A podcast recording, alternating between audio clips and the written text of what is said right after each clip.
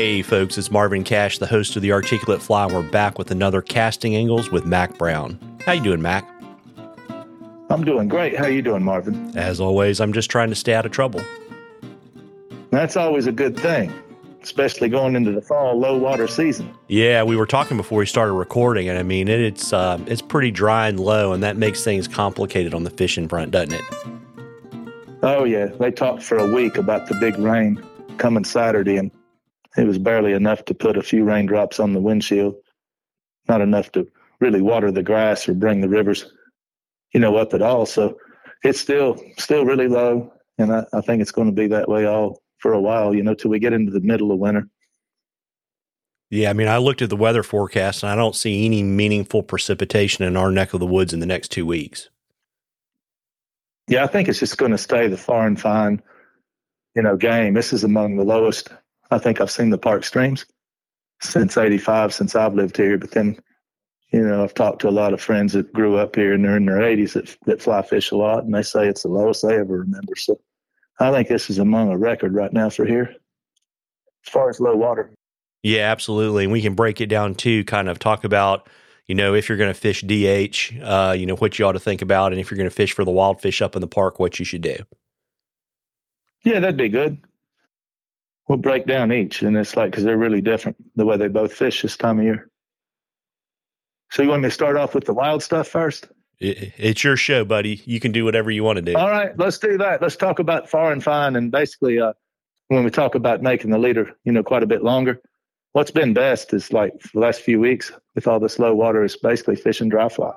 And sometimes I fish two or three dry flies, but I don't mean just a store bought seven or nine foot, you know, the common leader people buy and add, you know, a bunch of tippet. That's not going to really work so well because then it's, you know, not very accurate to throw six, eight feet of tippet on there because it's all over the place. So get, you know, getting the proper leader, I think is important this time of year. During the school, we just wrapped up a guide school on Sunday and I had all those people minimum at 18 and I usually like closer to 30 this time of year, but I want them to start and I know 18 will do, do plenty, plenty for them.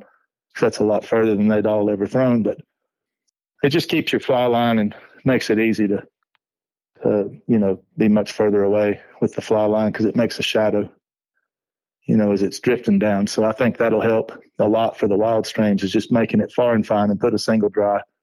And a big part of that in the wild streams is is because a lot of people these days will tie boxes and boxes of tungsten, and there's just not a lot of dry fly selection. And of course, that's just catastrophic this time of year. Even better to put a bobber on it so it really makes a splash you know, we're talking like ankle deep water right now. So if you had a, a big heavy bead and a bobber that goes splash, you can imagine what the wild fish do when that hits the water. And um, so I, I, think that's why I prefer dry fly when it's technical like this. And uh, for the DH, um, I think a really good plan on the delayed harvest water is mainly find the fish because it's very, you know, specific. Like I could tell here in Bryson, they must have had somebody new uh, we were teaching casting the day that they, you know, stocked the river. And normally the places that they'd stop and put fish in were void of fish. So they obviously put them, you know, really different places. And it's not hard to figure out, you know, where they are just walking. There. We floated the river on Friday and you could find all these little pockets, but they're really podded up. So if you're out there practicing a bunch of techniques, whether it's nymphing or wet fly or whatever, uh, move, move a lot till you find the pod. And then once you find the pod, stay put.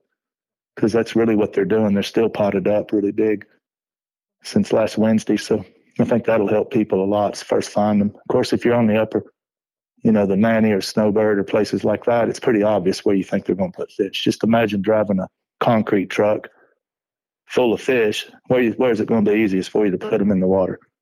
So that'll help people too. Just kind of think think where they we wouldn't have to carry a lot of net fills, you know? Yep. Probably six feet from the road uh, at the most and any bridge, right? The bridges are huge. Yeah, the bridges are always part of it.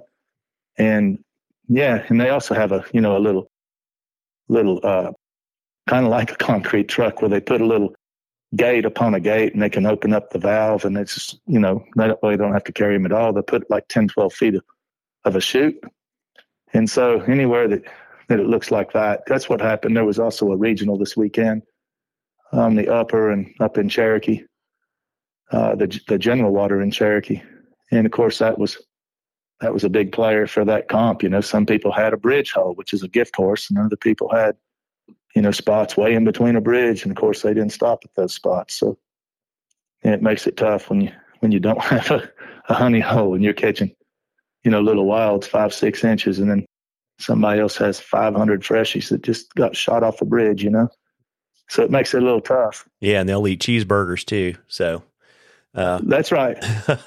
so you know, back to the leader thing. You know, I think the important thing is for people not to feel intimidated by that long leader because if you do what you're saying to do, which is to tie your own, you get a really nice tapered progression, and it's not like taking a nine or twelve foot you know leader off the wall and putting like eight feet of tippet on it because that ain't going to cast worth anything, right? That's right. I mean, those are all really beginner setups, to be honest with you. When you talk about dry fly or wet fly, nobody, nobody that I know, I mean, in in, in my lifetime as an angler, nobody I know that was really a diehard, you know, wet fly or dry fly angler, which is a short leader. Yet that that dominates the industry. Probably ninety five percent of shops sell a seven and a half to a nine foot leader for new people. That's the that's kind of the norm. So I just think that's one of the biggest handicaps of not just because it's low water, even if it was normal flow, I'd still be on a much longer leader. You know, it just gives you nothing but advantages to the fish. It's all disadvantages. And I think that's what most people want. I don't think a lot of people realize how much it handicaps them when it's short, you know. But it really handicaps them, especially when we start talking about the words like presentation and drift and all those things. It's very hard to, to drift and have drag free drifts when the thing's, too, you know, the whole setup's too short. It takes a whole lot more skill to pull off nice floats with seven and a half foot than it does lengthening it out, you see. So that's the problem. You got beginners with very little skill and they're fishing a leader that's very, very uh, finesseful to be able to pull off that drift being that short. So it's nothing but a handicap. And I don't think beginners want a handicap. So I think even they would benefit greatly by lengthening it out, not just with tippet either that kind of does that kind of help answer it? And I would say, just like the school we just did, I would say 18 feet. I would start at 18. That's pretty easy. Pretty easy setup. If you're fishing, say a three weight, let's just give them a formula real fast, just so this is really common.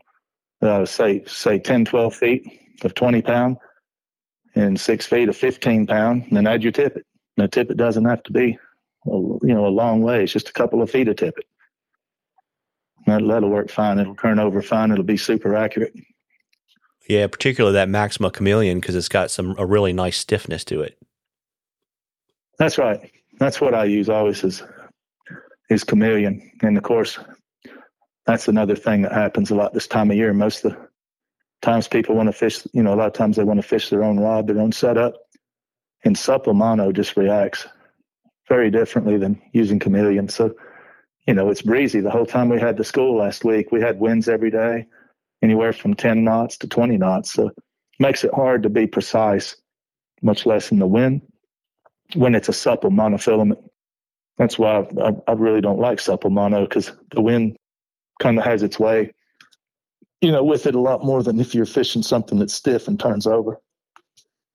Yeah, got it. And you know, folks, we love questions on the articulate fly. You can email them to us. You can DM us on social media, whatever's easiest for you. And if we use your question, I will send you some articulate fly swag. And we love questions, so send them in if you want more leader formulas, whatever you want to talk about. We'd love to answer your question. And Mac, before I let you go, you have any schools or any kind of cool stuff you want to announce and let people know about? No, not really. I've just finished the school for October, and uh, the other school's full in November, so there's no point of advertising it because I mean it's been filled for a while. So, well, I guess we could talk about schools in 24. We'll start back up in March, and so we're looking forward to those. So they can find out the dates on the website at flyfishingguideschool.com. Yeah, and also too, you're uh, you're hitting what for the Furimsky shows this year? Yeah, we're just we're going to do uh, Denver, Edison, Atlanta and Pleasanton, California. And those will be the four that I'm going to do. Yeah, and you're going to do those with Gary, right? Yeah, we're going to have the all day class uh, the Thursday before the dates, and they can find all that information on the Fly Fishing the flyfishingshow.com website. It'll have all the info for classes and the all day class that we teach the day before. Well, well, there you go. Well, listen, folks, you know, as I always say, even if the water is low, we do have good temps. Fall is my favorite time of the year to get out on the water. You owe it to yourself to give it a shot and get out there and catch a few. Tight lines, everybody. Tight lines, Mac. Tight lines, Marvin. Hope everybody gets out and enjoys the color. Absolutely.